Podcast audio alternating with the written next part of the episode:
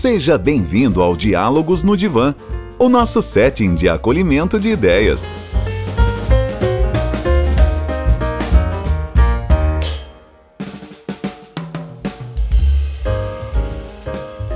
Olá, seres pensantes. Eu sou a Tabata Maranhão, psicóloga e psicanalista, e serei a sua host no Diálogos do Divã de hoje.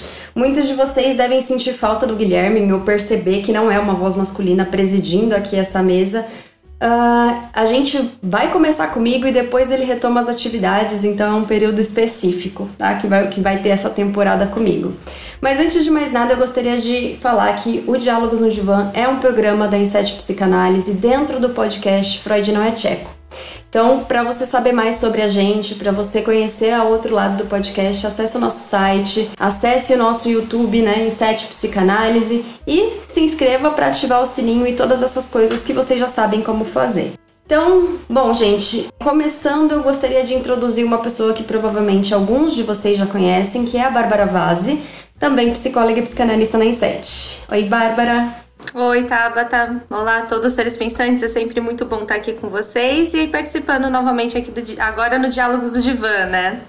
Sempre muito Excelente. bom esse bate-papo. E, Bárbara, eu gostaria que você introduzisse um pouquinho sobre o que, que a gente vai falar hoje e quem que é o nosso convidado nesse diálogo. Certo, vou começar com o nosso convidado. Ele é um mestre em psicologia pela IPUSP, pela é um programa da, da USP. Ele é professor e escritor. E há 12 anos ele vem refletindo e ele vem trabalhando em cima dos temas de loucura dos muros e da saúde pública. E é interessante que a gente já vai surgindo dúvidas aqui enquanto a gente vai apresentando, né? Ele atuou em diversos serviços da rede pública, da atenção de psicossocial e atualmente ele tem um consultório particular ele coordena alguns grupos de estudo, da aula, supervisor institucional e de profissionais da rede pública e da saúde mental. Ele é o André Nader. Seja muito bem-vindo, André, a nosso Diálogos no Divã hoje. Valeu, super obrigado. Estou bem contente de estar aqui e agradeço o convite de vocês. Legal. E a gente vai falar de luta antimanicomial. Depois dessa apresentação toda, acho que fica bem claro para todo mundo sobre um pouquinho do que a gente vai falar. A gente está gravando esse episódio, né, um pouquinho atrasado devido a algumas complicações que nós tivemos, mas é, acho que a gente ainda está no hype aí do janeiro branco, né? Então tem muito a ver com o que a gente vai discutir hoje. Então, André, seja bem-vindo, como a Bárbara disse. Eu queria que, para a gente né, contextualizar tudo isso que ela apresentou de você, você contasse um pouquinho da sua passagem na psicanálise e introduzisse aí sobre o Janeiro Branco para gente. Bacana. Bom, vamos lá então. É, é muita coisa, né?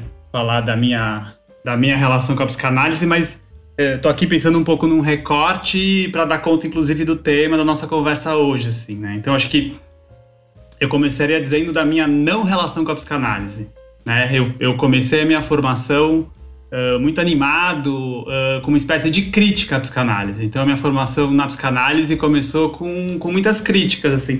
Não só a psicanálise, mas isso que eu estou chamando genericamente de muros, né? Essas, essas normatividades, esse excesso de regras na psicologia, eu tinha um professor que falava assim, né, dos jalecos, dos manuais, dos testes. Os muros são muitas coisas, mas acho que eles começam um tanto aí, assim, né? Um pouco os muros do que é ser psicólogo, uh, os muros da nossa formação, né? Então, a minha formação, né, acho que a minha relação com a psicanálise começa com essa espécie de não relação, assim, né? Eu, eu fui formado por professores uh, muito críticos a esse jeito de pensar meio de manual, né? E aí entrava toda essa coisa da psicanálise e seu monte de regras, né? É, consultório, tempo, set, interpretação, édipo e tudo mais. Mas bom, isso já é uma relação, né? A gente fazer crítica, a gente de alguma maneira se contrapor, é uma relação e aos poucos eu fui descobrindo que a psicanálise podia ser mais do que isso. Né? Fui descobrindo uma psicanálise que não necessariamente era tão normativa, que não necessariamente era tão murada, que não precisava ser fechada nos muros do consultório. E aos poucos fui me interessando cada vez mais por ela, especialmente quando eu comecei a me envolver com a questão da loucura, do enlouquecimento, e me vi um tanto sem ferramenta teórica para lidar com isso. Né, encontrei na psicanálise, especificamente na, na psicanálise lacaniana, uma maneira de pensar a loucura que não me parecia preconceituosa, né? Não me parecia que, que prendia a loucura em muros, uh, que não predestinava ninguém a ser nada, como por exemplo os manuais de psiquiatria fazem com os diagnósticos psiquiátricos. Uh, e fui um tanto bom, me interessando, querendo entender melhor, estudando, e aí desde então acho que eu vivo nessa espécie de relação tensa, né? Que é obviamente que no campo da psicanálise a gente vai encontrando novos muros, novos fechamentos, né? tem toda uma espécie de elitismo, toda uma espécie de uma maneira de formar, especialmente no campo lacaniano, que muitas vezes é incompreensível, né? Uma espécie de dialeto que também produz muros. E fui encontrando. Sim. As pessoas falam, ai, ninguém entende Lacan, né? Tem bastante Sim. isso também. Nossa, e... super. Falam que, inclusive, para entender Lacan você precisa ser louco, né? Mas fui encontrando gente que rompe com isso, né? Então acho que eu, venho desde então nessa espécie de relação uh, que me interessa muito, que é uma relação muito crítica. Eu não diria a psicanálise, né? Como uma abstração, assim, mas há algumas psicanálises, há formas de pensar a psicanálise, há momentos históricos da psicanálise, e ao mesmo tempo vou me encontrando com gente que está pensando na psicanálise de maneiras que, que, que fazem avançar, que fazem, para ficar com a metáfora do muro ainda, né? Quebrar certos muros, rever certas construções. E tô aqui, né? Tô aqui querendo pensar saúde mental, querendo pensar política, querendo pensar clínica, me alimentando dessas ferramentas, mas também querendo que as coisas fiquem em movimento, assim, né? Sem querer criar muito dogmas ou cânones ou coisas assim. Uhum.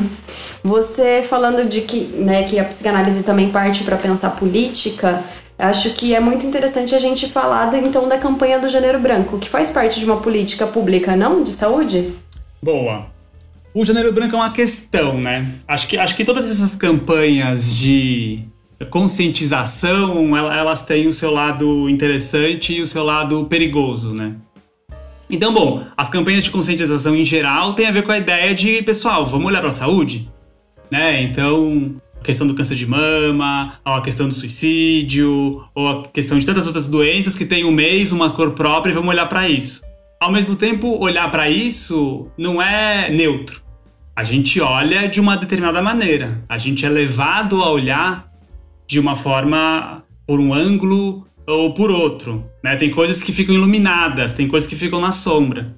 Né? E aí que acho que a coisa começa a ficar um tanto perigosa. Né? Então, Janeiro Branco, por exemplo, me parece que uh, uma, uma crítica, né? não querendo jogar tudo fora, não dizendo que, que é um problema conscientizar, mas justamente, se a gente for pensar na política, ou melhor, no uso que se faz dessa política, a gente vê muito uma lógica de ah, vamos conscientizar sobre a saúde mental individual que cada um tem que buscar para ficar bem, para produzir mais, para trabalhar.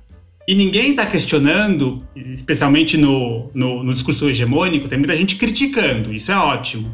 Mas ninguém que está fazendo a conscientização está lembrando, não, mas calma, saúde mental não é você ter uma qualidade de vida boa porque você faz exercício, porque você come bem, porque você faz terapia. É também ter política pública, é também ter acesso a direito, é também ter acesso a moradia, uh, salário, alimentação, lazer, né? Então tem um jeito de olhar para a questão da saúde mental que individualiza demais as questões. Eu que tenho que estar bem comigo mesmo. E deixa na sombra, deixa escondido toda a questão de que, bom, a saúde mental tem a ver com uma série de outras, outros problemas que não são individuais, que são coletivos, e que a gente precisaria lutar e que impactam na nossa saúde, mas não é porque eu, André, não estou bem ou porque a Tabata não consegue eh, se organizar, fazer uma rotina saudável. É porque muitas vezes as pessoas não têm uma política pública saudável, né? Sim, sim. Eu tava vendo até um vídeo essa semana, porque a gente vai discutir com com outro profissional também da área, o Rogério Giannini, é, futuramente, sobre esse tema, né? vai ser bem bacana. E me preparando para essa discussão, o tema de vocês tem muito a ver, apesar de diferente. Me preparando para essa discussão, eu me deparei com o mal-estar na civilização, né? pesquisando essas coisas do, do próprio Freud, enfim, e a gente chega na, na questão do. Se nós indivíduo temos um sintoma que é, sei lá, o choro, o cansaço, o estresse, a tristeza, ele é causado por alguma coisa. E se a gente expande esse conceito pensando na sociedade como um organismo vivo, nós, adoecidos, somos os sintomas da sociedade, mas qual que é a real causa, né? O que que essa sociedade faz para que a gente adoeça? Mais ou menos nessa linha que você está querendo dizer? Total, total. E aí o gênero branco, mas aí é também um jeito de pensar psicanálise, por exemplo. Uhum. Tem um jeito de pensar psicanálise bastante perigoso, que é bom, faça uma análise e você vai ser capaz de amar, de trabalhar, de produzir. Bom, mas. mas o falso positivismo é, que a gente fala, é, né? Existem condições sociais para isso? Sim. Né? Uhum. Então eu, eu não trabalho porque eu não fiz análise, é só esse o problema? Talvez, em um caso, seja. Né? Talvez tenha uma inibição que tratar de análise a pessoa possa trabalhar. Agora, colocar a psicanálise como uma espécie de salvador do mundo, como se não tivesse outras coisas, uhum. é, é, me parece hipertrofiar um campo e desconsiderar um monte de outros. É individualizar uhum. questões que às vezes não são individuais, às vezes são. Uhum. Não tô jogando fora as questões individuais. Uhum. Mas eu acho que a minha vontade é Sim. é tensionar esse campo, né? Uhum. É não, não, permitir muito que a gente fique murado de um lado ou do outro, né? Tudo coletivo ou tudo individual. Para pegar essa discussão de agora, por exemplo. E de certa forma, onipotentes também. A gente achar que a gente vai resolver todos os problemas, que nós temos toda a capacidade. Você me fez lembrar com essa sua fala, André, que tem no filme Não Olhe para Cima, tem uma cena específica que o cientista ele tá ali no jornal e é um jornal que ameniza um pouco as notícias e ele tá ali falando sobre meu tá vindo um meteoro vai matar todo mundo a gente precisa é, olhar para isso e, e, ninguém tá fazendo nada. E eles não mas olha o dia tá lindo tá vindo um meteoro matar todo mundo da Terra mas o dia tá lindo a gente tem que ser feliz viver esses momentos felizes. E aí ele ele pega no momento de surto de raiva dele, ele fala assim: Meu, a gente precisa olhar às vezes e reconhecer que a notícia não vai ser boa, que a gente não vai ficar feliz, que a gente vai ter que encarar essa tristeza, essa realidade dura que é a vida. Então, quando você me fala sobre essas coisas, me vem essa cena na cabeça e, e acredito que é muito parecida com a sua fala, onde você fala assim: Não, gente, você pode fazer análise, mas isso não quer dizer que você vai, vai ser apenas feliz isso aí a gente já cai de novo no mal-estar da civilização que a Tabata trouxe, né, da, da busca incessante pelo prazer e a fuga do desprazer. E isso, na verdade, é o maior paradoxo, a maior confusão que uhum. a gente encontra emocionalmente hoje. Sim, e isso, concordo 100% no campo individual, mas no campo político também é, deixa uh, escondido uma ideia, por exemplo, que, bom, numa sociedade capitalista neoliberal como a nossa, não tem espaço para todo mundo uhum. trabalhar ganhar bem e ter uma vida boa.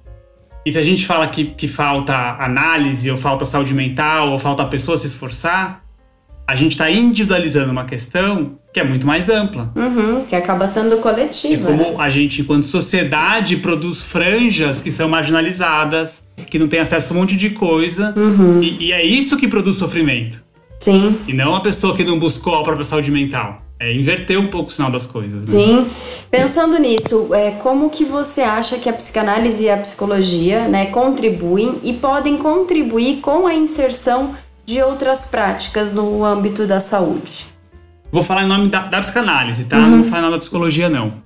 Porque são muitas psicologias, e acho que não vou nem falar em nome da psicanálise, mas da psicanálise que, que, que eu estudo e que me interessa que eu não vou nem chamar de lacaniana, porque mesmo no campo lacaniano tem muitas maneiras. Também não, acho, eu que, acho eu, que seria naderiano, acho que eu não quero porque é sua. adjetivar ela, mas acho que tem um grupo de pessoas, inclusive pessoas que já tiveram com vocês aqui, o Wilson Franco, a Clarice Paulon, que estão no campo da psicanálise e ao mesmo tempo estão nessa, nesse interesse em romper com certos dogmas da psicanálise, certos paradigmas e fazê-la avançar, um pouco nesse sentido de quebrar muros, uhum. né? Então, acho que em nome de, desse, desse grupo, dessas pessoas, eu, eu tenho pensado muito que talvez a primeira coisa seja lembrar que a psicanálise ela, ela veio como último, último recurso. Né? O Freud, quando estava lidando com as histéricas, ele não estava resolvendo o problema da humanidade. Uhum. Ele estava tentando lidar com algo que todo mundo tinha tentado tratar, uhum. olhando para uma série de coisas diferentes e ninguém conseguia. Escapava a medicina, escapava todos os saberes da época. Ele falou: Bom, deixa eu escutar isso aqui porque pode ter alguma coisa que as pessoas ainda não ouviram. Uhum. É, o que me parece que está acontecendo hoje é que a psicanálise, em vez de, de continuar nesse lugar marginal e de lidar com as franjas, ela acha que ela é o discurso que vai dar conta de tudo. Ela não, mas tem gente que faz psicanálise que supõe que vai dar conta de tudo. Então acho que um, um primeiro passo para essa pergunta da, da Tabata é a gente devolver a psicanálise, recircunscrever ela uh, no espaço que lhe cabe. Uh, que me parece importantíssimo, mas que está muito longe, a Bárbara usou esse termo agora há pouco, da onipotência. Né? Então tem questões né, do desamor que pode ter a ver com, com violência de gênero. Quem precisa tratar isso é, sei lá, a delegacia da mulher, é, é uma campanha por, por direitos da, da, das mulheres, é assistência social, é uma criação de espaços, de grupos para falar disso. E talvez tenha algo que reste e que um psicanalista pode cuidar, né? Então acho que para mim, eu, eu não tenho a resposta para essa pergunta porque ela é super ampla, mas seria um ótimo começo que a psicanálise ficasse no seu lugar. Então, pensando na minha prática, por exemplo, que sou formado em psicologia, que estudo é, especificamente a psicanálise como trabalhador da saúde mental. É um pouco saber que do cuidado da saúde mental de um usuário, a psicanálise pode falar uma parte, um pouco, mas se for uma criança, por exemplo, que quando eu estava lá no CAPS infantil, ela precisa estar inserida na escola, ela precisa ter espaços de lazer. A gente precisa pensar com a família uhum. uh, as questões de. Mas quando você diz. É, desculpa te interromper, eu não quero perder esse gancho. Mas quando você diz que a psicanálise tem que se ater ao lugar dela, que lugar é esse que você está falando? Eu acho que é o lugar que é capaz de tratar de algo que, que ficou de fora do discurso muitas vezes, que é o inconsciente. Né? O inconsciente, enquanto essa espécie de desconhecido em nós, que faz alguém como eu, né? um homem branco, cis, privilegiado, às vezes não conseguir lidar com uma questão da vida. Não por questão de acesso, não por uma questão biológica, não por sofrer preconceito, mas porque, sei lá, tem alguma coisa que se montou inconsciente na minha cabeça que me impede de movimentar. Agora, é completamente diferente. Seja por algum tipo de por algum tipo, por exemplo, você estava falando da mulher, né? Ah, surgiu uma dúvida recentemente para mim do o quanto que eu tenho machismo na minha vida e eu não sei que eu tô carregando isso para dentro do meu relacionamento. E aí eu falei assim, é difícil te numerar quais são os comportamentos machistas dentro de um machismo estrutural, por exemplo, o que a gente fala do preconceito estrutural também com relação à comunidade negra. Então, quando a gente pensa nisso, acredito que é um comportamento social e condições sociais que, como você falou, vivemos num numa sociedade capitalista, né? E que acaba gerando, é, é, é, esse, você chamou de franjas, eu gostei desse termo. Então, é, há um comportamento social, há estigmas sociais que fazem com que a gente perpetue esse sofrimento social. Seria isso. E, e, e desse sofrimento, isso. me parece que a psicanálise não pode cuidar. A gente pode falar, a gente pode debater. Ah. Mas alguém que está sofrendo uh, por preconceito, eu, eu posso estar do lado, eu posso apoiar, mas não sou eu como psicanalista que vou, vou tratar disso. Uhum. Isso precisa ser tratado talvez em outros âmbitos, inclusive da gente se juntar para lutar pelos direitos, para lutar por menos preconceito. Entendi. E eu não tô dizendo então. Isso a gente poderia chamar de uma crítica à psicanálise tradicional ou é uma crítica à psicanálise como um todo? Por que, que eu pergunto isso, né? Só para esclarecer. Porque parece que a, talvez a gente tenha um pouco de visão diferente. Eu já penso que a psicanálise pode estar inserida em todos os âmbitos.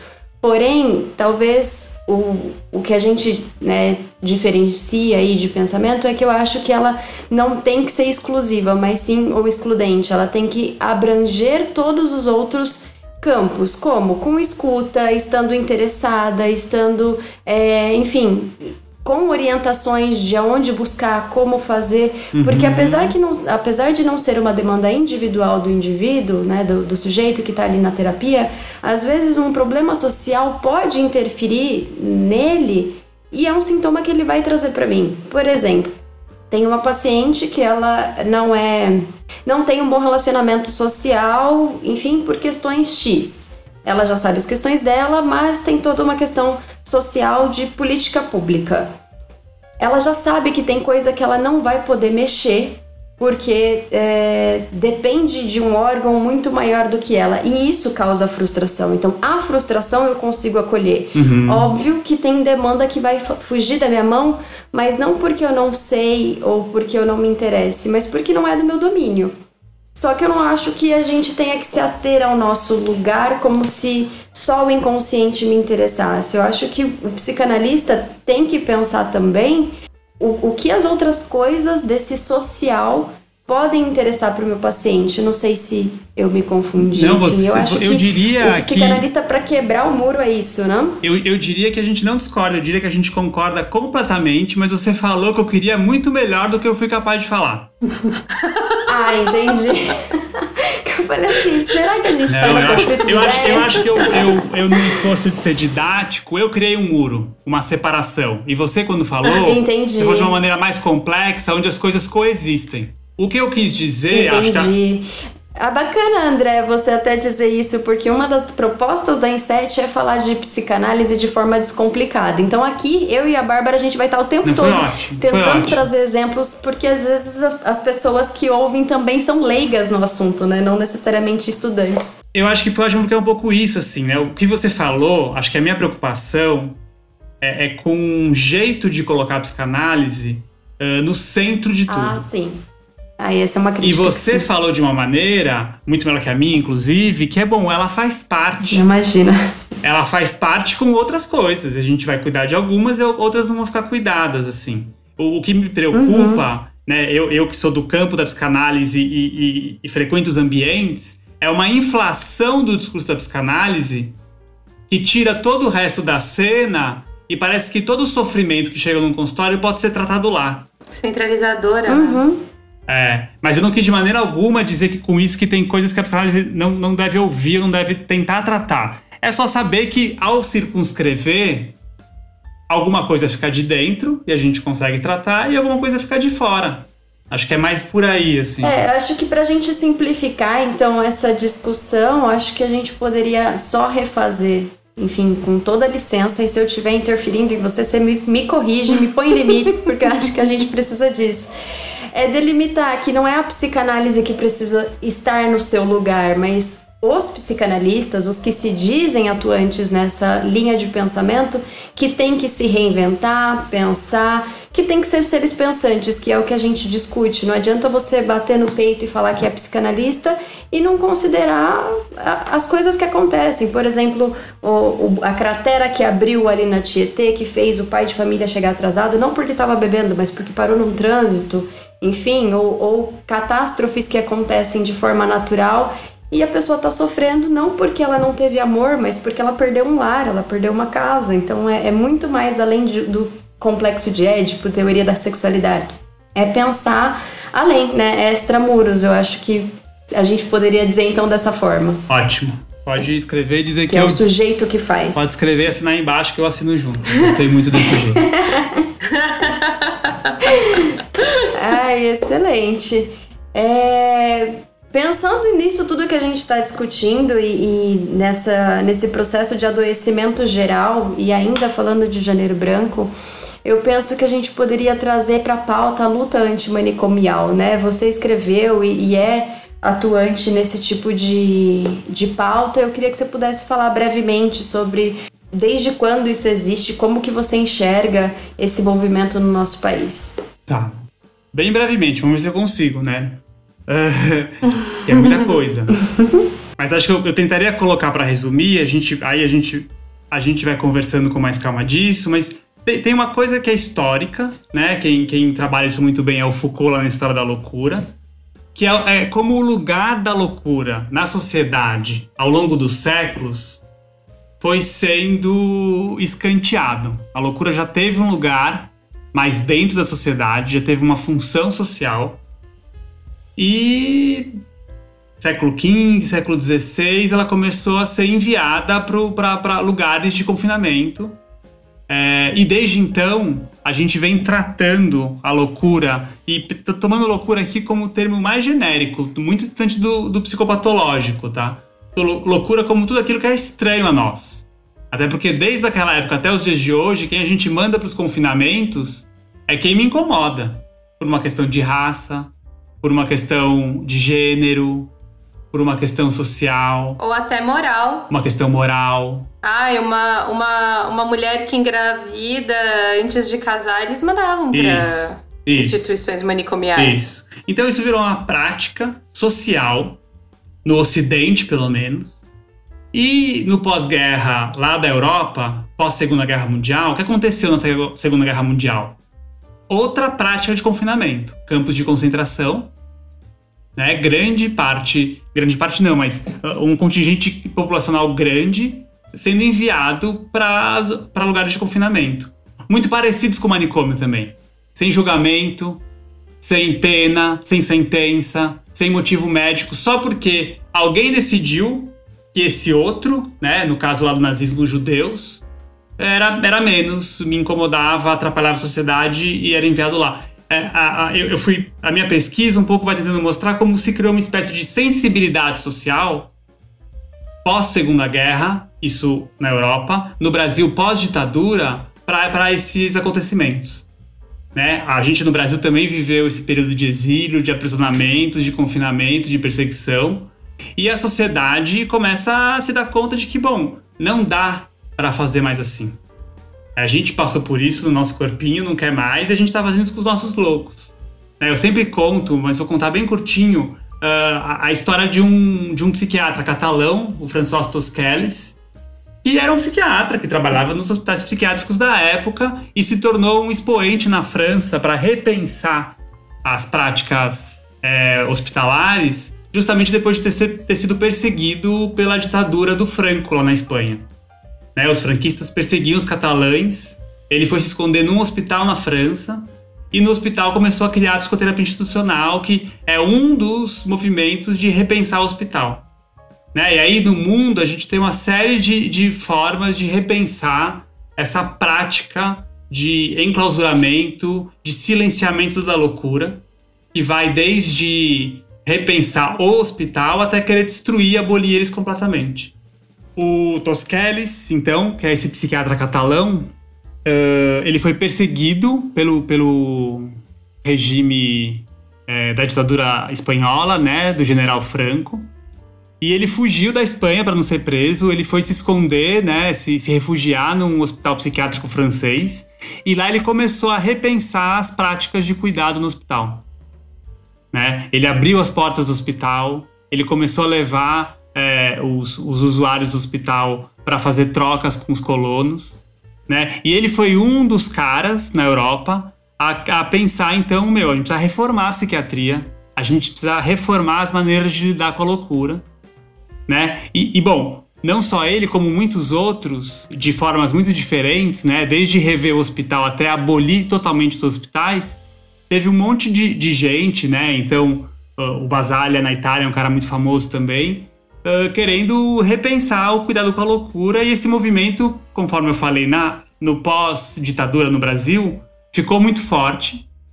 E aqui no Brasil a gente também encampou essa ideia, né, de que a loucura não é para ser presa, né? Até porque no Brasil, vocês sabem disso, uh, o que se descobriu foi o horror, né? Gente passando fome, gente morrendo de frio, venda de cadáveres para Holocausto brasileiro, Isso, né? O nosso Holocausto particular, né? E um pouco nessa linha também de que era, era super moral, né? uhum. né? Então, a amante engravida uhum. e vai contar para todo mundo que o cara trai a esposa, ela tá louca, manda pro hospício. O filho é gay, ele tá louco, manda pro hospício. Eu lembro de uma época que isso até tinha em novela, né? Se a gente for olhar ali para novela dos anos 2000, eu lembro, eu não lembro qual novela, mas você enxergava umas coisas desse tipo, assim, ainda como resquício. Sim, sim. sim. Não, eu, eu, eu sempre brinco quando dou aula. A minha mãe, quando eu era criança, eu fazia maluquice, pulava na cama, ela falava: Menino, para que vão te mandar pro Pinel. Hum. Vão te mandar pro Pinel? É uma frase inocente, mas que carrega toda essa ideia de que louco é enviado por alguém, um terceiro, uhum. para um lugar e acabou. E vale lembrar que Pinel era um médico psiquiatra, né? E por isso que a gente usa o termo Pinel. Era o médico psiquiatra e, e, e aqui em São Paulo, no Rio também, tem, tem hospitais que chamam Felipe Pinel. Sim. né? Mas o, o, que eu acho maluco é essa ideia de que nem se questionava, né? Uhum. Então o lugar de louco é aonde? Eu acho que justamente a, a luta antimanicomial no Brasil é uma luta que, que, que pretendeu e pretende ainda romper com essa ideia. Então, o manicômio na cabeça da gente e romper de fato com as instituições, né? Não dá para ninguém que tá em intenso sofrimento psíquico ser mandado para um lugar e passar o resto da vida lá uhum. ser esquecido lá. A gente tem que repensar as maneiras de cuidar dessas questões. Então, super brevemente, é um pouco esse é o, é o movimento, assim, o movimento que eu tentei estudar no meu livro para entender quem a gente é diante disso, né? Quem, quem somos nós profissionais hoje, o que, que é esse discurso que nos forma e, e de novo, como é que a gente pode avançar né, para seguir pensando em outras formas de cuidado, para seguir. André, só para a gente não esquecer, desculpa, só para a gente não esquecer que as pessoas estão ouvindo a gente, faz aí o seu jabá do seu livro, né? Qual editora, onde encontrar, porque eu acho que muita gente vai se interessar. É, eu ia falar isso agora. O, o nome do meu livro é O Não ao Manicômio. Eu tô interessado. O título é Fronteiras, hum. Estratégias e Perigos. Ele saiu pela Benjamin Editorial, uma editora super bacana, que tem títulos que valem a pena ver. E, e ele está à venda tanto no site da Amazon, quanto na própria, na própria editora, no site da editora. Dá para encontrar. Excelente. De qualquer forma, a gente vai deixar na descrição do podcast, na, na descrição do YouTube também. É, eu tenho um, um, comentário aqui em cima de todo esse contexto que você trouxe histórico, dessa construção da, da do, de todo esse processo do manicômio no Brasil e dessa luta antimanicomial, acho que isso é uma coisa interessante também. Mas tem um livro fictício que eu, que eu li alguns anos atrás que se chama Uma Loucura Discreta. E que é justamente de uma menina que engravidou através de um abuso do próprio pai. E ela é enviada para um manicômio e ela é tratada ali como louca. E ela, por estar num lugar em que as pessoas não olham ela como ser humano, ela realmente começa a agir fora de qualquer restrição. Então, ela é mais agressiva, ela não responde, ela cospe, ela briga, ela bate e ela se torna mais agressiva justamente por ela não ser reconhecida como pessoa. E a história, claro, é uma história fictícia, e aí um médico que faz as lobotomias nos pacientes mais agressivos e ela tá ali na filinha para ser, né, lobotomia não sei como falaria, mas ela viria fazer lobotomizada, obrigada. É, e ele percebe que ela não é exatamente louca, que ela era uma pessoa típica e que ela, na verdade, tinha tido traumas. E enfim, aí a história vai a partir dali do livro, a parte fictícia dela. Mas eu achei tão interessante esse essa crítica que ele faz. E, e o livro durante todo o processo do livro, ele fala muito sobre isso. Quanto que as pessoas olham para esses pacientes como uma forma de se promover politicamente ah, olha, eu aqui nesse hospital estou dando dinheiro, ajudando e tal, mas na verdade não tá nem aí para aquelas pessoas. Uhum. Não tá interessado. Ou como uma forma de se livrar do problema, né? Exatamente. Então, uh, uh, acho que é interessante essa ideia do, do que você falou da gente, e a Tabata complementou, da gente começar a olhar para essas pessoas e não é necessariamente que a gente não precisa ter um lugar para cuidar delas. A gente precisa, porque tem pessoas que não têm condições, não tem família, não tem apoio, mas a gente precisa colocar um cuidado humano para elas e não um isolamento e não um descaso, um tira da minha frente porque isso aqui eu não reconheço, eu não não entendo. Ai, como pode uma pessoa ser desse jeito? Então a gente precisa entender que o diferente, pessoas que tenham transtornos, doenças, enfim, ou que realmente estão rompidas com a realidade, elas precisam ainda ser tratadas como pessoas, porque elas não deixaram de ser pessoas. Elas ainda têm fome, têm sede, têm frio, elas têm sentimentos ainda, por mais que elas tenham formas distorcidas de apresentar isso. É, e essa é a parte mais interessante de tudo. Então, quando a gente fala de luta antimanicomial, é, pode me corrigir se eu estiver errado, eu penso que é muito mais a gente começar a olhar para essas pessoas para um além da doença, a gente parar de pôr título ah, essa pessoa é aquele louco lá. Não, é, o nome dele. Qual que é o nome dele? O nome dele é João. Então, o João, ele tá com fome, ele precisa conversar, ele precisa de visita. Acredito que envolva muito mais esse aspecto do olhar para o humano também. E aí, é, tudo aquilo que você falou, envolve todo uma, um movimento social além da psicanálise. A gente precisa de políticas em cima disso, a gente precisa de uma estruturação financeira em cima disso, a gente precisa de outras visões, de outras áreas também. Pra, é, um, é um movimento, como é que a gente fala? Uma equipe multidisciplinar a ser olhada aqui. Uhum, uhum. É, acho ótimo você falar isso, né? Porque eu não só concordo, como me dá a oportunidade de falar um pouco de uma ideia, né, que, que, que, para mim ela é muito importante e muito central, e tem a ver com o que a gente falava antes da psicanálise, né, que é isso de um, um jeito de cuidar, um jeito de olhar, totalizar a questão. Né? Então você falou, não é só o louco, ele não é só o diagnóstico, ele é o João, ele tem mais um monte de coisa. Ele não é só o inconsciente, tem mais um monte de coisa. Ele não é mais um problema social, tem um monte de coisa. Né? Tem algo aí para além da história dos manicômios enquanto instituições concretas, né? Tem um outro problema que tem a ver com esse, eh, que é um pouco um jeito de pensar, que eu vou, vou brincar com a ideia e vou chamar de um jeito de pensar manicomial, que tende a totalizar as coisas. Né? Totalizar um pouco assim. Qual é a solução para o problema complexo?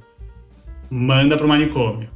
Como é que é um problema complexo que tem um milhão de, de, de ramificações, você resolve com uma mesma ação, igual para todo mundo. Aí eu posso trocar, manda pro manicômio por toma um remédio, por faz uma psicanálise, por faz o coach, pouco me importa. A, a rigor eu não sou contra nenhuma dessas práticas se elas são tomadas como parte de um processo.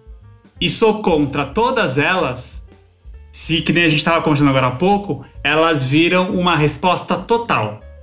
E aí, por total, eu vou usar como sinônimo manicomial. Né? Então, um pouco a minha, a minha briga, o meu incômodo, tem a ver com, por isso que na minha apresentação tem a ideia dos muros, né? É acabar um pouco com o muro, um pouco nesse sentido, assim, né?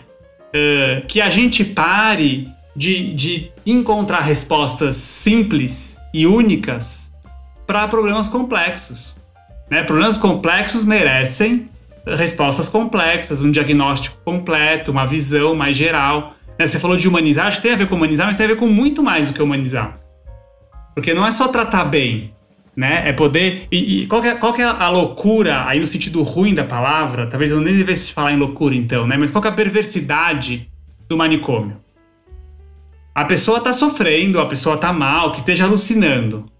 Mas ela tem vida, ela tem amigos, ela tem amores, ela tem espaços de lazer, ela tem preferências alimentares, ela tem uma rotina. Aí eu acabo com tudo isso e coloco ela em uma instituição total, que é o manicômio. Ou seja, para resolver um problema da vida dela que tinha tudo isso em jogo, eu isolei ela de todo o resto.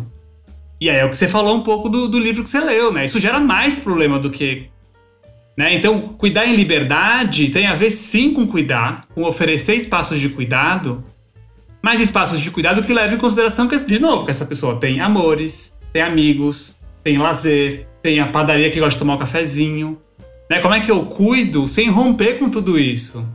Sem romper com o, o que já é a parte saudável dela, né? Como é que eu cuido, inclusive, eh, em consonância com essas coisas? E a loucura, a perversidade, de novo, é, é muito terrível, né? Como a gente incorre nessas, nesse jeito de falar ruins, né? A loucura não é o problema. O problema é a perversidade dessa lógica. É que eu não olho para mais nada da vida da pessoa e digo, não, ela tem um CID, esquizofrenia, então pouco importa o resto da vida dela. Eu vou internar ela num hospital psiquiátrico e você justifica todas as ações dela com base no CID que ela tem. Ah, ela fez isso porque é esquizofrênica. Isso. Ah, ela tomou essa decisão porque é esquizofrênica. Ah, ela tem uma mãe assim porque é esquizofrênica. Então, assim, é muito complicado quando a gente é, classifica as pessoas com base nas patologias existentes. Apesar de entender e, e saber o quanto é necessário e relevante para dados de saúde, para várias outras coisas. O diagnóstico, inclusive para nortear a terapêutica, o diagnóstico também tem esse viés muito cruel, né? Porque você recebe um carimbo ali na sua testa e é para sempre. Quantos pacientes a gente não pega falando, ai, meu primeiro diagnóstico foi com 16 de bipolar. Aí com 20 acharam que eu era border. Hoje dizem que eu sou estriônico. E esses diagnósticos vão mudando, né? Até agora o burnout entrou na classificação de doenças. E com isso, de novo, reforço, não é uma crítica é, ao diagnóstico direta, quer dizer, é uma crítica diretamente, mas é, eu entendo a relevância dele, mas ao mesmo tempo tem esse viés que é muito cruel. Não deixa de ser cruel. E é o diagnóstico errado também, né? Quando eu fiz uh, agora, ela estudei na neuro, na neuropsicologia, a gente ficava muito dentro desse limiar. No, pelo menos uma coisa que eu gostei muito, que quando a gente, quando eu aprendi a fazer os relatórios, os laudos, a nossa professora se preocupava muito para que a gente não taxasse o nosso paciente, que a gente colocasse nesse laudo e relevasse as capacidades do paciente. E não que fosse um laudo para dizer apenas aquilo que ele não pode, mas era um laudo em que a gente falava todas as capacidades do paciente e aí por fim a gente falava, ó, diante disso ele tem isso, isso, isso, mas isso a gente vai tratar assim, assim, assim, assim, assim. Então, existia uma visão dessa pessoa não como um diminutivo, como você chamou, né, de totalizar ela apenas a partir daquilo. Ela tem incapacidade? Tem, mas ela tem possibilidades. E essa é, era a grande proposta das avaliações. Da gente ver quais eram as limitações daquele paciente, porque ah, ah, uma pessoa ela tem uma deficiência intelectual, ela tem limitação, eu não posso negar isso, mas ela tem inúmeras possibilidades. Ah, aquela criança ou aquele adulto, aquele idoso tem o transtorno do espectro autista. Ele tem limitações? Vão ter limitações, mas ele tem outras inúmeras possibilidades. Então a gente parar de olhar, como você falou, a totalidade. Só olhar para um lado ou diminuir aquela pessoa com o título e o rótulo, que é um estigma, porque convenhamos, quem realmente conhece essas doenças vai muito do boca a boca do que vê por aí.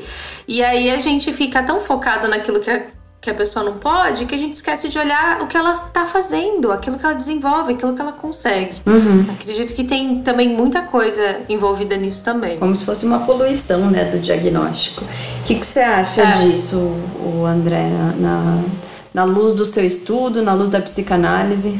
É, é eu, eu fiquei pensando, né, ouvindo vocês, né, porque tem uma coisa que é essa operação uh, de redução a uma identidade. Então, ele é esquizofrênico. Então, eu reduzi todo o ser, né? Somos seres complexos, contraditórios, multifacetados, com limites e capacidades, todos nós. Aí a gente pega tudo isso, uhum. É, reduz a um diagnóstico e, para piorar, é um diagnóstico que, que funciona como uma espécie de identidade. Ele é tal coisa. Uhum. É. Entre isso, por exemplo, ah, é, ele é negro, logo ele vai roubar, a distância é, é muito pequena, porque é um, um, super preconceito. Né? É um absurdo. E essa operação de redução faz com que é, o, o, o, louco, né, tô falando genericamente, fique como taxado como alguém incapaz, pouco inteligente, delirante, perigoso. Uhum. E aí não importa tudo o resto, né? Uhum. Fica, fica essa marca identitária que o diminui, que o silencia, e como vocês estão dizendo, eu tô só concordando com vocês, encobre todo o resto que ele é. Uhum. E, e, aí, para mim, né, a, a, questão do diagnóstico entra um pouco aí assim. Me interessa muito a, a psicanálise quando propõe uma diagnóstica que não tem a ver com uma operação identitária. O que isso quer dizer? Hum. Não é um diagnóstico para ser utilizado como uh, uma marca do ser. Bárbara é tal diagnóstico. Né? A psicanálise ela um pouco rompe com o diagnóstico nessa linha e vai muito mais na linha do que a Tabata estava lembrando agora. Bom, um diagnóstico que ajuda a gente a pensar a nossa clínica. Uhum. Como eu direciono, né? Sim. A gente fala com as pessoas do mesmo jeito? a gente se preocupa com as mesmas questões? Não, eu preciso fazer um diagnóstico. Uhum. Uh, para poder pensar como é que eu entro no caso. E aí o diagnóstico não é um, são vários, né? Então, sei lá, um diagnóstico da transferência. Né? Que transferência é essa que se estabelece comigo? Uhum. Né? Genericamente falando, mal e porcamente falando, é bom ou ruim? Uhum. Ele me ama ou me Positivo ou negativo? Isso vai fazer diferença para eu pensar como é, como é que eu me porto. Uhum. Uhum. Um, um, diagnóstico sobre, sobre como responde às intervenções. Eu preciso entender isso também. Dá para falar mais diretamente, não dá para falar tanto, escuta, refuta. É, percebe? Eu tô pegando um pedacinho de um tratamento, pensando tudo isso é passível de diagnósticos, pra gente entender melhor como a gente se posiciona uhum. Sim. diante de quem a gente está atendendo e que não tem nada a ver com reduzir ele a uma marca identitária. Você é tal coisa. É, qual que Mas é o meu sim ponto? destacar uma característica, Isso. né? Uma característica que nos serve para trabalhar. Uhum. Não serve para dizer quem ele é para a sociedade. Uhum. Serve para a gente trabalhar, Uhum. né? O meu ponto um pouco, isso tem a ver com as discussões desse campo da reforma psiquiátrica, né? É que em geral a gente refuta os diagnósticos, a gente é contra eles. Uhum. Isso me parece um problema. Eu acho que a gente, que nem com Janeiro Branco, a gente tinha que disputar. Né? No Janeiro Branco a gente estava falando, olha, é ruim o Janeiro Branco porque individualiza o sofrimento. Uhum.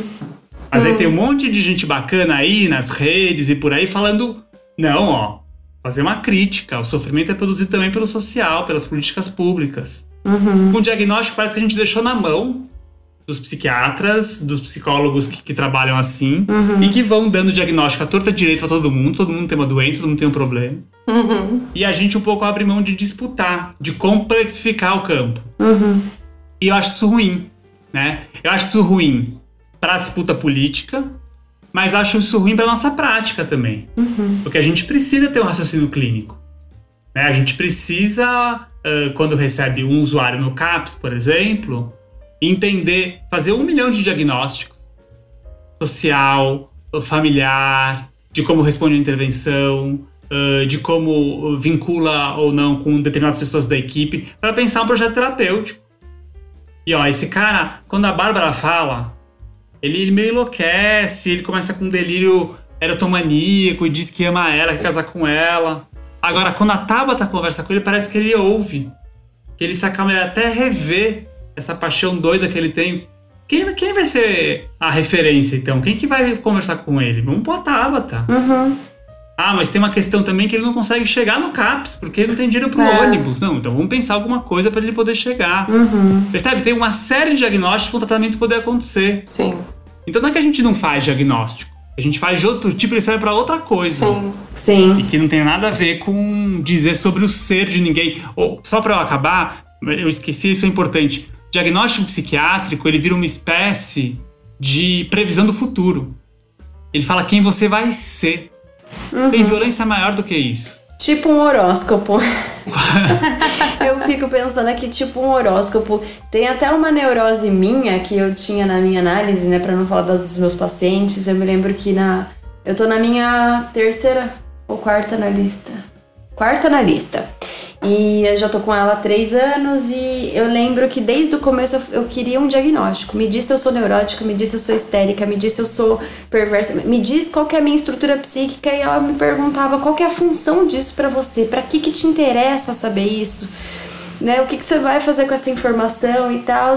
E por um tempo eu esqueci e sempre quando eu entro num processo de enfim, preciso voltar para análise, né? Porque às vezes a gente dá um hiatus, espaça sessões.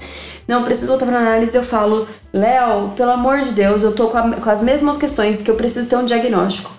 E na minha cabeça, e uma das coisas que eu também já trabalhei com os meus pacientes é talvez a gente tendo um diagnóstico, a gente possa se esconder atrás dele, assim como eu me escondo atrás do meu horóscopo. Ah, eu fui grossa porque eu sou de escorpião. Ah, eu tenho muito tesão porque eu sou não sei das quantas. Ah, eu sou arrogante porque eu sou de leão. Uma coisa que não tem fundamento nenhum, você se justificar através Sim. de um diagnóstico ou através de, de um horóscopo, de uma definição, de um teste de personalidade. O que interessa, na verdade, é o uso que a gente faz disso, né? Sim. Aí, pra mim, volta a questão do muro, né? Nesse exemplo que você falou. Né? Ah, um, um- um- cuidado em saúde Uhum. mental deveria servir pra gente poder se movimentar. Não pra aprisionar a gente num lugarzinho. É, Exatamente. esses nomes que às vezes a gente quer, que a gente pede, são nomes que vão, que nem você falou, a gente vai se esconder no muro. Então agora eu sei quem eu sou. De fato, ser é muito difícil ser. Uhum. Ser é muito difícil, porque, bom, uma hora eu sou É. psicanalista, de repente chega meu filho, eu sou pai. Uhum. E de repente eu vou fazer um grupo de estudos, não aparece ninguém, eu sou um péssimo coordenador de grupo de estudos. A gente tá o tempo inteiro se questionando sobre o nosso ser. Eu sou um bom marido, eu sou um bom pai, a gente tá o tempo inteiro. Então, é óbvio que tem uma espécie de demanda, né? Me diga quem eu sou, me fixe em algum lugar, porque é muito difícil.